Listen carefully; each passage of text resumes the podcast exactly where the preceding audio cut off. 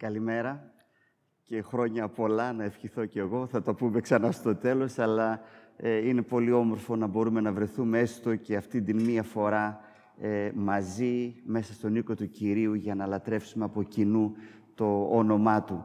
Και θα ήθελα ε, πριν μπούμε μέσα στην περικοπή με την οποία θα ασχοληθούμε σήμερα το πρωί, η μέρα των Χριστουγέννων, να κάνω μία πολύ μικρή εισαγωγή ε, ίσως όσοι ακολουθείτε τα μέσα κοινωνικής δικτύωσης να είδατε στο Facebook την ε, ανακοίνωση, ε, θα δούμε τα Χριστούγεννα μέσα από την εμπειρία της Άγιας Μητέρας της Παρθένου Μαρίας. Ε, έτσι θα ασχοληθούμε με δύο περικοπές που και οι δύο έρχονται από το Ευαγγέλιο του Λουκά. Η μία σήμερα έχει να κάνει με την ανακοίνωση, με αυτό που αλλιώς το ονομάζουμε τον Ευαγγελισμό της Θεοτόκου, έτσι το πώς έρχονται τα καλά νέα σε αυτήν και πώς αντιδρά, πώς τα δέχεται.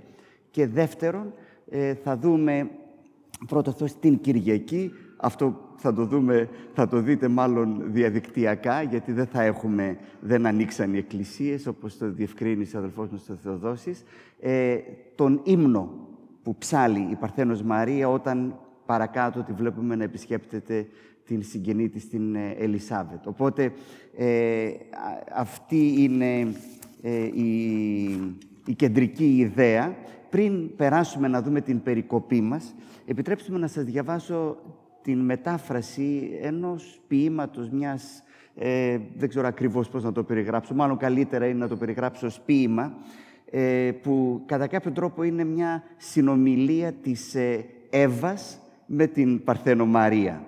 Πιο σωστά της Παρθένου Μαρίας με την Εύα. Ξέρετε, από πολύ νωρίς ε, διάφοροι εκκλησιαστικοί συγγραφείς άρχισαν να συσχετίζουν κάποιες φορές με ε, έναν βιβλικό τρόπο, μερικές φορές με έναν υπερβολικό ε, τρόπο, την Παρθένο Μαρία με την Εύα. Ε, έχουν κάποια σχέση. Υπάρχει λοιπόν μία ωραία προσευχή ε, την οποία, ή μάλλον ένας ωραίος διάλογος, αν θέλετε καλύτερα. Όταν θα πάτε στο σπίτι σας, ε, θα δείτε την, ε, τη λατρεία μας στο YouTube, θα δείτε ότι υπάρχει και μια ωραία φωτογραφία που την βλέπετε όσοι παρακολουθείτε από το YouTube τώρα, που δείχνει αυτή την συνάντηση. Μιλάει λοιπόν η Παρθένος, «Εύα μου, Εύα μητέρα μου και κόρη μου συνάμα, εσύ που στάθηκες η μήτρα της ζωής, είναι πια ώρα η θλίψη και η ντροπή σου να σ' αφήσουν, γιατί όλα τα παλιά περάσαν. Σε νέα αυγή μας έφερε ο Θεός μας. Κοίτα, παιδί από τα σπλάχνα μου στον κόσμο να έρθει περιμένω. Αυτό αιτία θα γίνουν όλοι να μονιάσουν, όλα να ειρηνέψουν. Εύα μου, φίλη και αδελφοί μου, μαζί για πάντα σε όνια γαλίαση, μαζί στην ατελεύτητη ζωή θα μπούμε.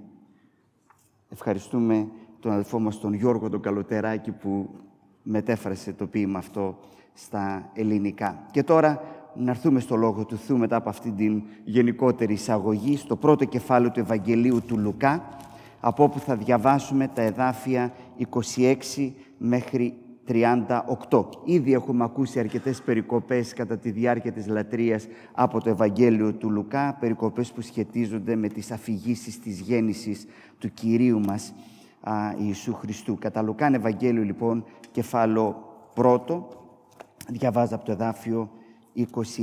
Τον έκτο μήνα της εγκυμοσύνης της Ελισάβετ, ο Κύριος έστειλε τον άγγελο Γαβρίλ στην πόλη της Γαλιλαίας Ναζαρέτ, σε μια Παρθένο που ήταν αραβωνιασμένη με κάποιον που λεγόταν Ιωσήφ και προερχόταν από την γενιά του Δαβίδ. Η Παρθένος λεγόταν Μαριάμ. Παρουσιάστηκε λοιπόν σε αυτήν ο άγγελος και της είπε «Χαίρε εσύ, η πρικισμένη με τη χάρη του Θεού. Ο Κύριος είναι μαζί σου. Ευλογημένη από το Θεό είσαι εσύ περισσότερο από όλες τις γυναίκες. Εκείνη Μόλις τον είδε, ταράχτηκε με τα λόγια του και προσπαθούσε να εξηγήσει τι σήμαινε ο χαιρετισμός αυτός. Ο άγγελος της είπε «Μη φοβάσαι Μαριάμ, ο Θεός σου έδωσε τη χάρη Του. Θα μείνεις έγκυος, θα γεννήσεις γιο και θα τον ονομάσεις Ιησού. Αυτός θα γίνει μέγας και θα ονομαστεί Υιός του Υψίστου. Σε Αυτόν θα δώσει ο Κύριος ο Θεός το θρόνο του Δαβίδ του προπάτορά του. Θα βασιλέψει για πάντα στους απογόνους του Ιακώβ και η βασιλεία του δεν θα έχει τέλος. Η Μαριάμ τότε ρώτησε τον άγγελο «Πώς θα μου συμβεί αυτό, αφού εγώ δεν έχω συζυγικές σχέσεις με κανέναν άντρα» Ο άγγελος της απάντησε «Το Άγιο Πνεύμα θα έρθει επάνω σου και θα σε καλύψει η δύναμη του Θεού. Γι' αυτό και το Άγιο παιδί που θα γεννήσεις θα ονομαστεί Υιός Θεού. Μάθε ακόμη ότι η συγγενή σου Ελισάβετ συνέλαβε γιο στα γυρατιά της. Έτσι, αυτή που την αποκαλούσαν στήρα, τώρα βρίσκεται στον έκτο μήνα της εγκυμοσύνης.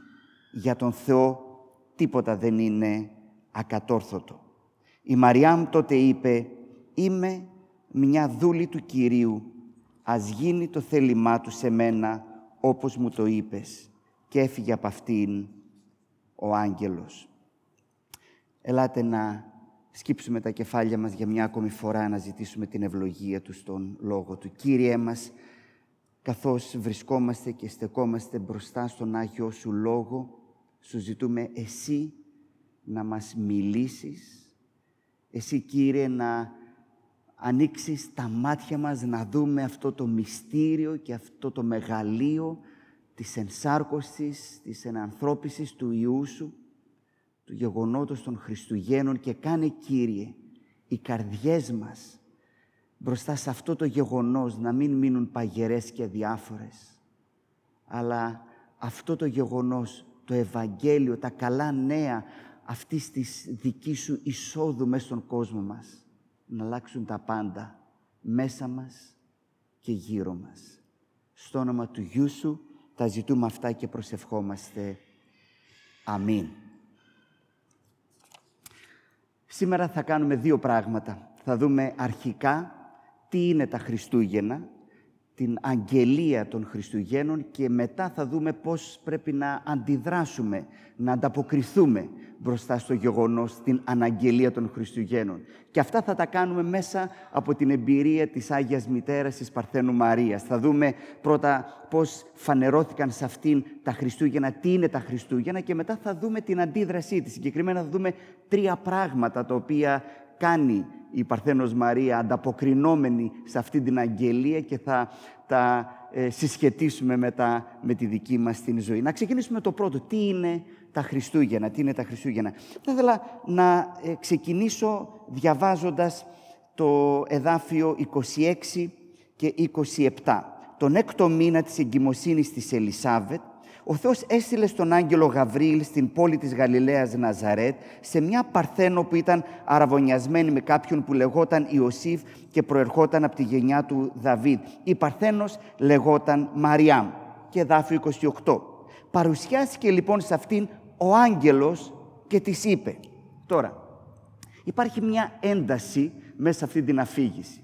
Από τη μια πλευρά διαβάζουμε για κάποιον άγγελο ο οποίος ξαφνικά εμφανίζεται μέσα στο σπίτι, στο δωμάτιο μιας κοπέλας, κάπου σε ένα μέρος, σε μια πόλη που λέγεται Ναζαρέτ. Ένας άγγελος ο οποίος μιλά ε, με αυτή την κοπέλα, της μιλά, του απαντά και τα λοιπά. Ε, και διαβάζουμε ε, για το γεγονός ότι μια παρθένος θα γεννήσει χωρίς την ε, ε, συμμετοχή και διαμεσολάβηση κάποιου άνδρα ε, και ότι όλα αυτά θα γίνουν καθώς το Πνεύμα το Άγιο θα έρθει επάνω στην Παρθένο. Δεν ξέρω πώς σας ακούγονται όλα αυτά, αλλά σίγουρα σε έναν οποιοδήποτε άνθρωπο ο οποίος δεν είναι απαραίτητα άνθρωπος πίστης και δεν έρχεται εδώ πέρα ε, ημέρα Χριστουγέννων να γιορτάσει τα Χριστούγεννα, του φαίνονται όλα αυτά σαν να είναι ένα παραμύθι, έτσι δεν είναι. Τώρα άγγελοι έτσι, που εμφανίζονται από το πουθενά, μιλούν με ανθρώπους τέλος πάντων και γυναίκες που ε, δεν έχουν γνωρίσει άντρα, γεννούν παιδιά και όλα αυτά επειδή κατά κάποιον τρόπο κάτι που το λέμε το Άγιο Πνεύμα, ο Θεός θα έρθει επάνω. Όλα αυτά ε, θυμίζουν κόσμο παραμυθιού και κόσμο φαντασίας. Ας το παραδεχτούμε. Ταυτόχρονα όμως, μέσα σε αυτή την αφήγηση βλέπουμε κάτι άλλο. Δεν ξεκινά ο Λουκάς στην αφήγησή του λέγοντας μια φορά και έναν καιρό σε έναν πολύ μακρινό τόπο, αν έτσι ξεκινούσε θα λέγαμε εντάξει, καταλαβαίνουμε με τι έχουμε να κάνουμε εδώ πέρα, με μια φανταστική ε, ιστορία. Αντίθετα, δεν ξέρω αν παρατηρήσετε, γι' αυτό το διάβασα, παρατηρήστε την λεπτομέρεια, την σπουδή, την αγωνία του Λουκά να, ε, ε, να ριζωθεί αυτό για το οποίο μιλά μέσα στην ιστορία. Λέει, τον έκτο μήνα της εγκυμοσύνης, χρονικός προσδιορισμός της Ελισάβετ, ο Θεός έστειλε τον Άγγελο Γαβρίλη στην πόλη της Γαλιλαίας, στο αρχαίο κείμενο, στη Γαλιλαία, συγκεκριμένα στην πόλη Ναζαρέτ, έτσι, να είμαστε συγκεκριμένοι, όχι κάπου, κάπου, κάποτε, σε μια Παρθένο που ήταν αραβωνιασμένη με κάποιον που λεγόταν Ιωσήφ και ενδεχομένως να υπάρχουν αρκετοί τέτοιοι, αλλά ο Ιωσήφ που κατάγεται από τη γενιά του Δαβίδ και μένει στη Ναζαρέτ, άρα μιλάμε για κάτι πολύ συγκεκριμένο, η Παρθένος λεγόταν Μαριά.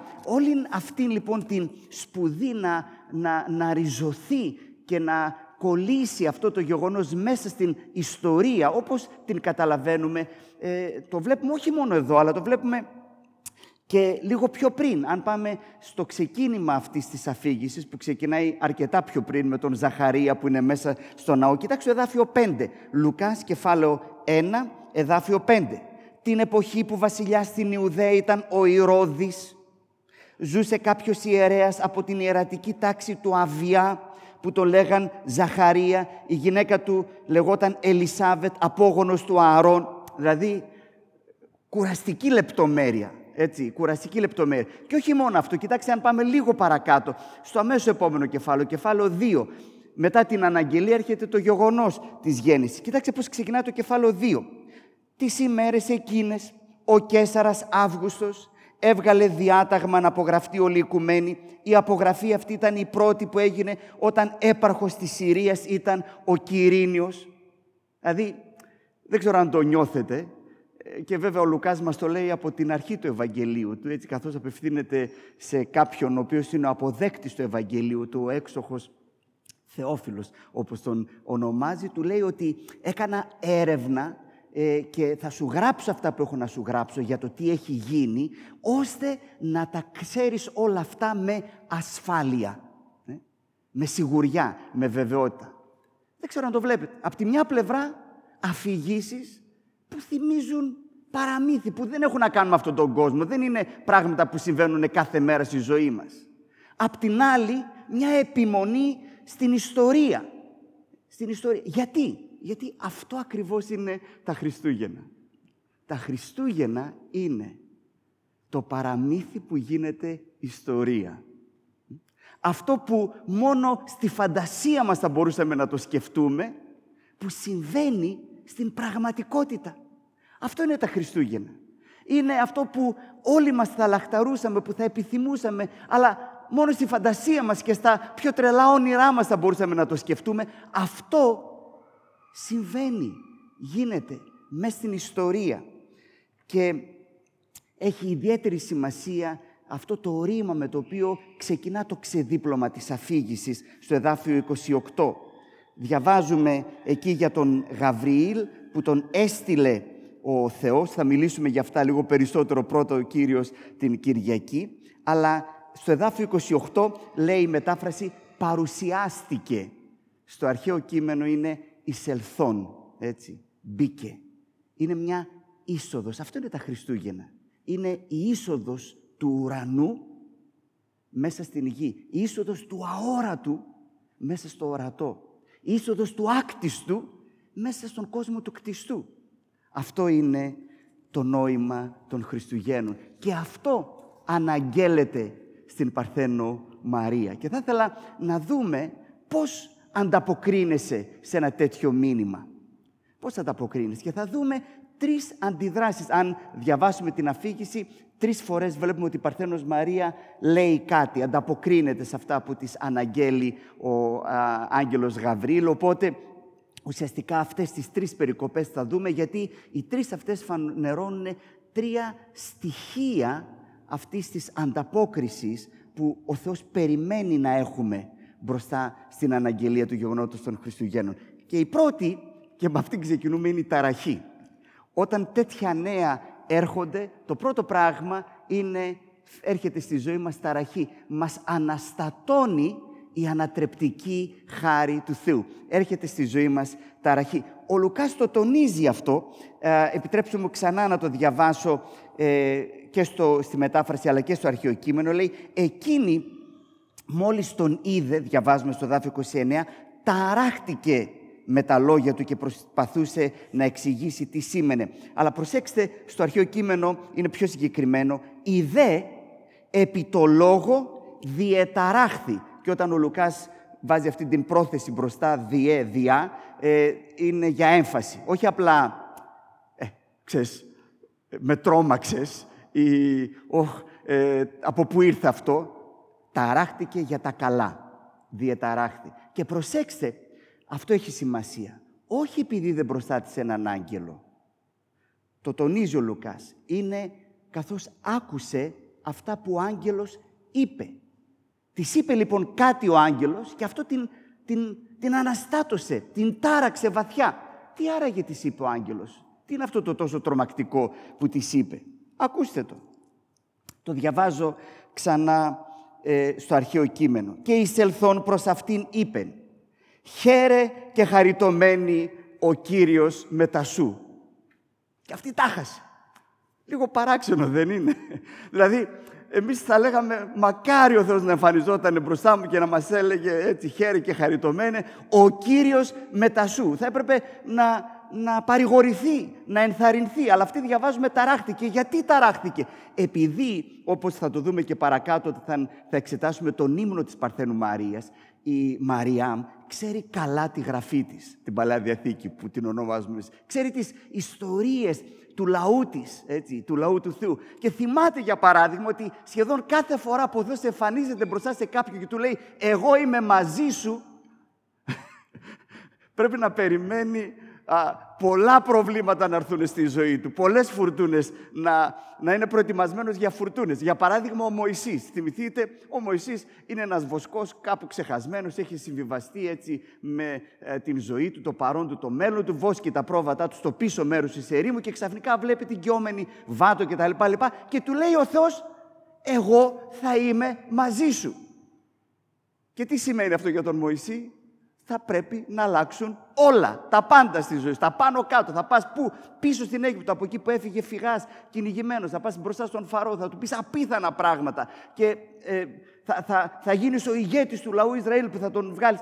Πού μπορούσε έτσι να, να τα φανταστεί όλα αυτά, αλλά η Μαριάμ ξέρει την ιστορία. Θα είσαι μαζί μου, πού το πας; Μια άλλη ιστορία είναι η ιστορία του Γεδόν. Διαβάζουμε μαζί με την Όπη αυτή την περίοδο το βιβλίο των Κριτών και είναι α, εντυπωσιακό αυτό το οποίο διαβάζουμε στο έκτο κεφάλαιο του βιβλίου των Κριτών. Έχει πολλά δύσκολα αυτό το βιβλίο, αλλά και πάρα πολλά σημαντικά το βιβλίο των Κριτών. Εκεί ε, είναι ο Γεδεόν, ταλέπορος, έτσι, ο τελευταίος της τελευταίας φυλής από το τελευταίο χωριό, α, και κάνει εκεί κάποιες δουλειές και εμφανίζεται ο άγγελος του Κυρίου ε, και τι του λέει; Του λέει πολλά πράγματα τα οποία έχουν έτσι ενδιαφέρον, αλλά ένα από αυτά που του λέει είναι ο Κύριος θα είναι μαζί σου. Ο Θεός να είναι μαζί σου. Και τι πάει να πει αυτό για το Γεδεόν. Πάει να πει ότι έμπλεξες. Τώρα έμπλεξες χοντρά, Γεδεόν. Πρώτα θα πας να γκρεμίσεις το είδωλο της γειτονιάς και θα σε κυνηγάνε γι' αυτό. Μετά Άτε τώρα πού να στα εξηγώ, θα τα βάλεις με τους Μαδιανίτες πόσες χιλιάδες στρατός, αλλά εσύ θα πολεμήσεις με 300 πολεμιστές και πολλά άλλα τέτοια ενδιαφέροντα. Η Μαριάμ τα ξέρει όλα αυτά. Μπορώ να συνεχίσω, αλλά πρέπει να συνεχίσουμε. Οπότε όταν η Μαριάμ ακούει ε, από τον άγγελο να της λέει «Χαίρε και χαριτωμένη, ο Κύριος μετά σου», τρομοκρατείται. Γιατί; Γιατί συνειδητοποιεί ε, την ανατρεπτική χάρη του Θεού. Ότι Θεός έρχεται στην ζωή της. Ε, όχι για να εκπληρώσει τα όνειρά της και για να την βοηθήσει να πραγματοποιήσει τις επιδιώξεις της. Έρχεται για να τα ανατρέψει όλα. Και φυσικά ενώ είναι ταραγμένη, ε, ο, ο άγγελος, ε, ξέρω δεν, δεν πιάνετε πώς να το πω λιγάκι, το χιούμορ που υπάρχει εδώ πέρα, αλλά θα το δείτε σε ένα λεπτό. Ο άγγελος της λέει, μη φοβού. Πρέπει να σας πω, κάθε φορά που διαβάζετε μέσα στην Αγία Γραφή ο Θεός να λέει σε κάποιον μη φοβού, αυτό που πρέπει να νιώσει αυτός ο άνθρωπος είναι σου. Έτσι. Δεν ξέρεις τι σου έρχεται. Έτσι. Ο Θεός τον προετοιμάζει ξανά για μια μεγάλη φουρτούνα, για μια μεγάλη ταραχή. Δεν θα μπούμε στις δεκάδες τέτοιες περιπτώσεις που έχουμε μέσα στην Αγία Γραφή. Άρα λοιπόν το πρώτο πράγμα το οποίο νιώθει η, η, η, η Παρθένος Μαρία, αυτή η νεαρή κοπέλα, ε, μπροστά σε αυτή την συνάντηση με τον άγγελο, είναι ταραχή. Γιατί, γιατί ε, έρχεται αντιμέτωπη με αυτή την ανατρεπτική χάρη του Θεού. Καταλαβαίνει ότι τα πράγματα θα αλλάξουν. Τίποτα δεν θα είναι όπως αυτή τα είχε φανταστεί, όπως αυτή τα είχε σχεδιάσει. Όλα πρόκειται να αλλάξουν. Αλλά υπάρχει και μια άλλη πτυχή που αξίζει να την αναφέρουμε εδώ πέρα ε, και είναι κάτι που ο Λούθυρος ε, έχει γράψει ένα υπόμνημα πάνω στον ύμνο της Παρθένου Μαρίας, το Magnificat, και το τονίζει αρκετές φορές, ε, τον ευνηδιασμό. Ταράζεται επειδή δεν περίμενε κάτι τέτοιο. Ευνηδιάζεται. Και αυτό έχει σημασία, γιατί ο Λούθυρος θέλει να τονίσει το μεγαλείο της χάρης του Θεού. Διαβάσεις καμιά φορά πάρα πολλούς πατέρες και πολλούς ορθόδοξους θεολόγους που τονίζουν την αξία της Παρθένου Μαρίας. Έτσι, ότι ε, κατόρθωσε, ότι, ε, ήταν ένα κατόρθωμα να επιδιώξει αρετή και να είναι τόσο ενάρετη, τόσο πάναγνη, που να τραβήξει το βλέμμα ε, του Θεού, ώστε ο Θεός να πει ε, «Χαίρε και χαριτωμένη, μπράβο σου, ε, γεμάτη χάρη». Έτσι. αλλά αν προσέξουμε εδώ πέρα, η Παρθένος Μαρία δεν αντιδρά και λέει «Επιτέλους με ανακάλυψες, και, γιατί άργησες τόσο καιρό», αλλά είναι «Τι είναι αυτά που λες». Τι είναι αυτά που λες; Και νομίζω ότι πρέπει να το δούμε ε, και να το υπογραμμίσουμε αυτό. Και αυτό είναι κάτι το οποίο το βλέπουμε μέσα σε όλη την ε, περικοπή, την ανατροπή. Έτσι. Είναι η ανατρεπτική χάρη. Θα το δούμε στον ύμνο της Παρθένου Μαρίας. Ο Θεός εργάζεται με τρόπους που δεν μπορεί κανένας να φανταστεί και εργάζεται έξω από τις ανθρώπινες λογικές, με τρόπους που ξεπερνούν το οτιδήποτε εμείς θα κάναμε. Και η Παρθένος Μαρία, λοιπόν, ευνηδιάζεται, ευνηδιάζεται. Η χάρη του Θεού, για να είναι πραγματική χάρη, πρέπει πάντα να μας ευνηδιάζει. Υπάρχει αυτός ο εκπληκτικός ε, ύμνος που λέει «Τι είμαι εγώ». Έτσι. Ε, φτάνει. Αυτό είναι το μήνυμα του Ευαγγελίου. Δηλαδή μπροστά στα καλά νέα δεν λέμε «Άντε, επιτέλους ε, συνειδητοποίησες την αξία μου» ή οτιδήποτε τέλος πάντων, αλλά είναι η απορία. Τι είμαι εγώ, ποιος είμαι εγώ σε μένα, εμένα. Γιατί. Το πρώτο πράγμα λοιπόν βλέπουμε αυτή την, την αναστάτωση που φέρνει στη ζωή της.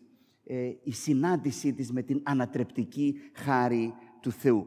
Το δεύτερο όμως, ο δεύτερος τρόπος με τον οποίο βλέπουμε η Παρθένος να αντιδρά μπροστά στην αναγγελία του, των Χριστουγέννων αυτής, αυτού του θαυμαστού γεγονότος, είναι η ερώτηση. Το πρώτο είναι η ταραχή. Το δεύτερο είναι ότι διερωτάται η ερώτηση. Ε, διερωτάται καθώς ε, έρχεται αντιμέτωπη τώρα με την απρόβλεπτη και αδάμαστη δύναμη του Θεού. Τώρα βλέπετε, αλλάζει το θέμα λιγάκι.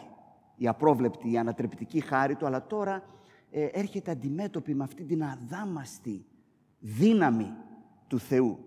Και μπροστά σε αυτήν έχει ερωτήσεις. Σκεφτείτε λιγάκι την ιστορία. Είπα πριν ότι ακούγεται σαν παραμύθι.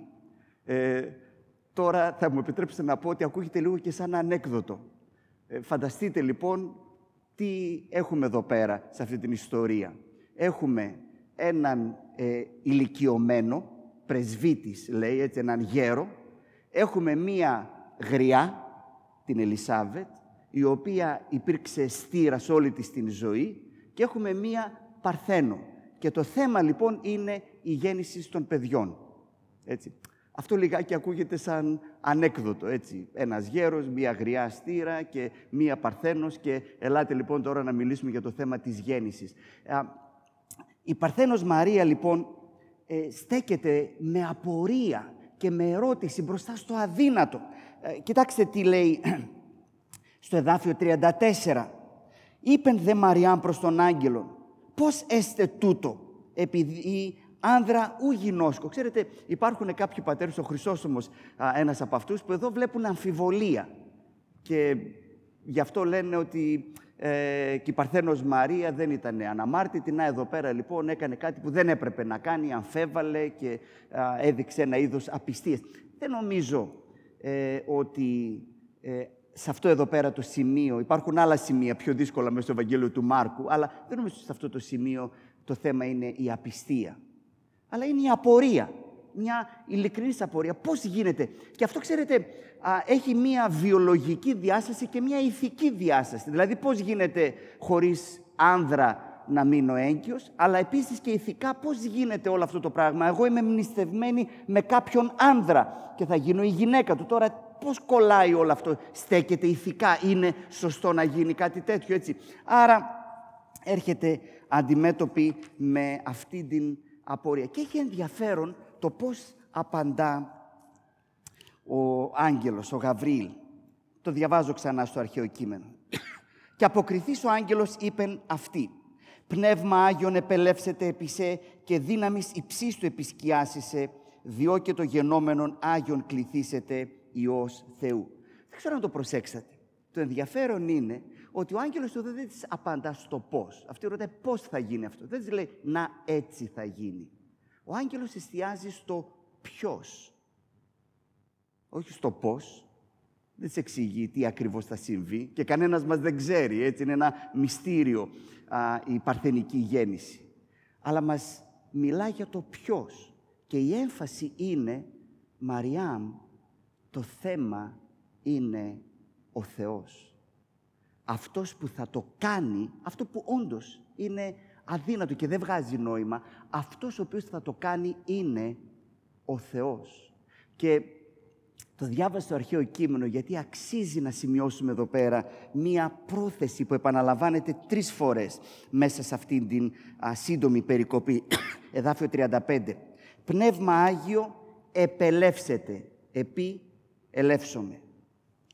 Επί σε και δύναμης υψίστου επί σκιάσει. Δεν ξέρω αν το βλέπετε. Τρεις φορές η πρόθεση επί. Και εδώ πέρα επιτρέψτε μου να κάνω μία παρένθεση συζήτησης, καθώς πάρα πολλές φορές, ιδιαίτερα μέσα σε πολλά πατερικά κείμενα και μες στην ορθόδοξη αντίληψη των πραγμάτων σχετικά με την Παρθένο Μαρία, υπάρχει η έννοια της συνέργειας ή συνεργίας. Ότι μαζί συνεργάστηκαν, να λοιπόν το μυστήριο της ενανθρώπισης, ο Θεός, ο άνθρωπος, η θέληση του Θεού, η θέληση του ανθρώπου, η προσφορά του Θεού, η προσφορά του ανθρώπου Παρθένος Μαρίας και συνεργάστηκαν μαζί και το αποτέλεσμα είναι η ενσάρκωση και η ενανθρώπιση. Είναι, πιστεύω, πολύ δύσκολο να δούμε κάτι τέτοιο αν προσέξουμε τα Ιερά Κείμενα. Προσέξτε, εδώ δεν κυριαρχεί η πρόθεση συν, αλλά η πρόθεση επί.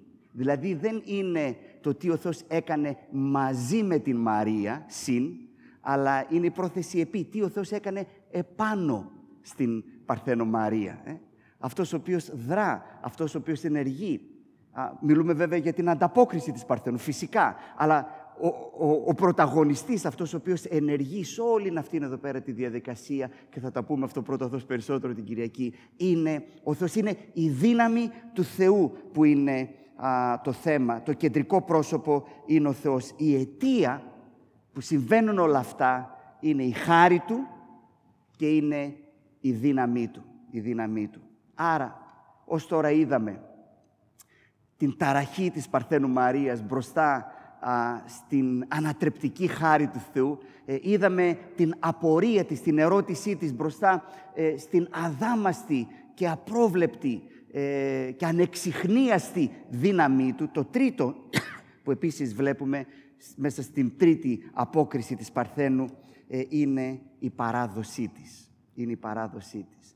Η Παρθένος Μαρία, η Άγια Μητέρα, παραδίδεται καθώς αποδέχεται αυτή την απρόσμενη πρόσκληση του Θεού στη ζωή της. Στη ζωή της. Κοιτάξτε, στο εδάφιο 38, η τρίτη φορά που ακούμε την Παρθένο να μιλά μέσα σε αυτή την συνάντησή της με τον άγγελο, «Είπεν δε Μαριάμ, Ιδού, Ιδούλη Κυρίου, γέννητό κατά το ρήμα σου.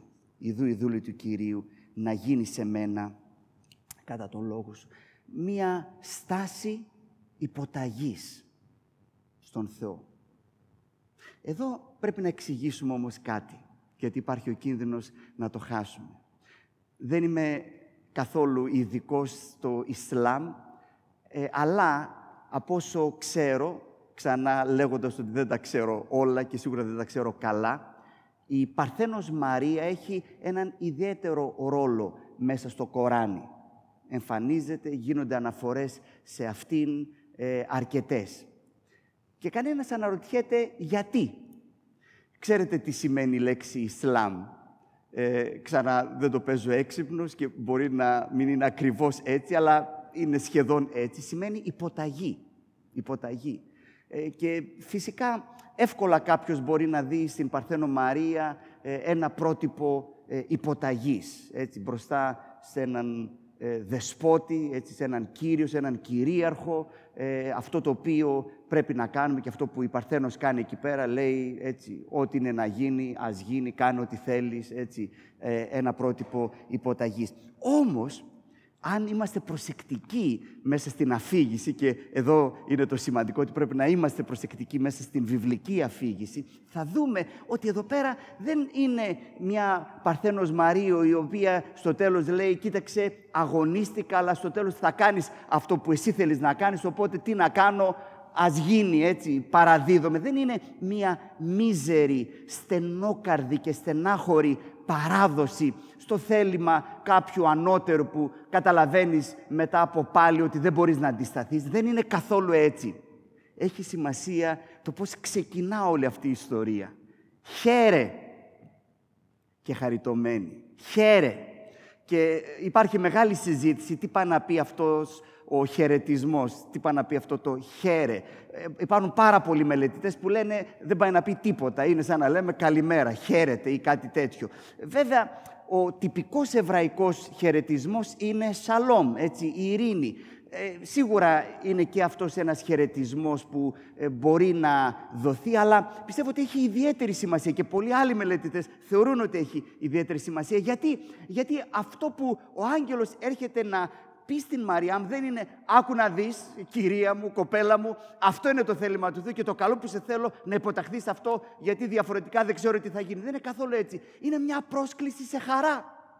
Έτσι. Έχω νέα χαράς. Με άλλα λόγια, το παραδίδομαι της Παρθένου Μαρίας είναι αφήνομαι μέσα σε αυτή την χαρά την οποία εσύ με Δεν μπορώ να την καταλάβω τώρα, δεν μπορώ να τη συνειδητοποιήσω, αλλά ναι, είμαι Θέλω να χαρώ με αυτή την χαρά που εσύ αναγγέλεις σε μένα. Και είναι εντυπωσιακό το τι κάνει όταν πηγαίνει στην συγγενή της, στην Ελισάβετ, που ουσιαστικά χωρίς να το ζητήσει, της το δίνει σαν ένα σημείο ο άγγελος, ότι κοίταξε να δεις και η συγγενή σου η Ελισάβετ στην προχωρημένη αυτή ηλικία έχει παιδί, έτσι, ήδη είναι έξι μηνών έγκυος, πήγαινε να την δεις, πηγαίνει να την δεις, κυρτά το βλέφος και τι κάνει η Παρθένος Μαρία όταν πραγματικά βεβαιώνεται ότι τα λόγια αυτά είναι αλήθεια; Τι κάνει; Τραγουδάει.